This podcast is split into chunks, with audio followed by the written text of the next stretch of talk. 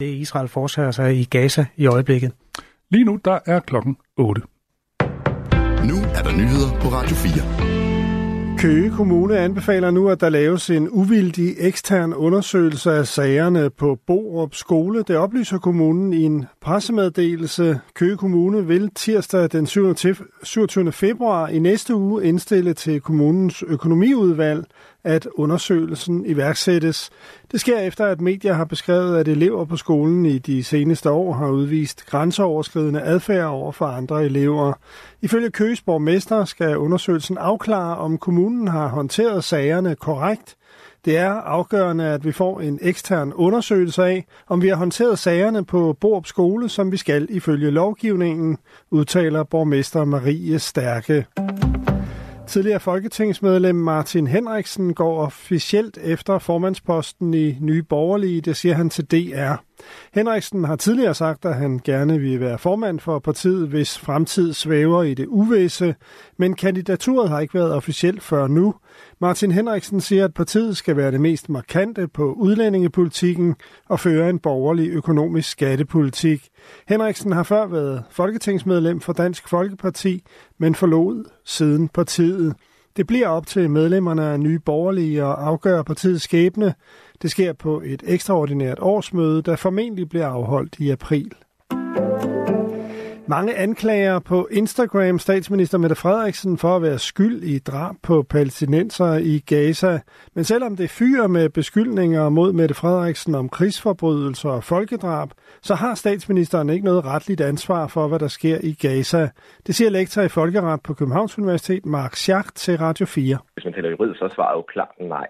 Øh, Danmark er ikke, ikke en aktør, øh, der, der handler øh, i Israel-Palæstina. Mette Frederiksens opslag på Instagram bliver oversvømmet med kommentarer, der i hårde vendinger kritiserer statsministerens position i forhold til krigen mellem Israel og Hamas. Mette, du er en børnemorder. Håber der også ryger en anklage din vej for støtte til folkemord. Sådan lyder et par af de mange anklager. Max ser kommentarerne som en frustration over situationen i Gaza.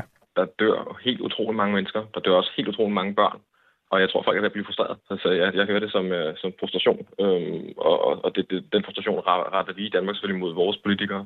Det er professor i globale studier på RUG, Sune Havbølle, enig i. Altså, vi har en kæmpe vrede i en del af den danske befolkning over det, der er foregået, og den måde, øh, den danske regering har, har reageret på det. Og det tror jeg desværre har sat sig, og det er ikke noget, der forsvinder lige med det første. Statsministeriet har ingen kommentar til sagen. Der er mere om den historie i Radio 4 morgen efter nyhederne. Det angreb den militante palæstinensiske Hamas-bevægelse gennemførte mod Israel 7. oktober sidste år indebar systematiske og overlagte seksuelle overgreb mod civile. Det viser en rapport fra en israelsk paraplyorganisation, der bekæmper seksuel vold. Asbjørn Møller fortæller. Israelske myndigheder har gentagende gange beskyldt de militante palæstinenser for at begå voldtægt og andre seksualforbrydelser under angrebet i oktober. Men mangel på beviser og vidneudsagn har gjort det vanskeligt at vurdere omfanget af overgreb. Nu konkluderer en ny rapport fra sammenslutningen af voldtægtskrisecentre i Israel, at de seksuelle overgreb, der blev begået, ligner mønstre af seksuel vold i krigstid, som er dokumenteret i litteratur, som det hedder. Ifølge rapporten skete der voldtægter og andre former for overgreb de steder, hvor Hamas koncentrerede sit angreb. Det var musikfestivalen Nova og i private hjem i kibbutzer tæt ved grænsen til Gazastriben. Desuden er der meldinger om, at nogle af de omkring 250 mennesker, der blev tvunget med til Gazastriben som gisler, blev udsat for overgreb, skriver organisationen. Rapporten er baseret på interviews, vidneudsagn og både offentlige og hemmeligstemplede informationer. Men der er ikke udsagn direkte fra nogen af offrene. Hamas har tidligere afvist anklager fra israelske myndigheder om, at gruppens medlemmer begik seksuelle overgreb.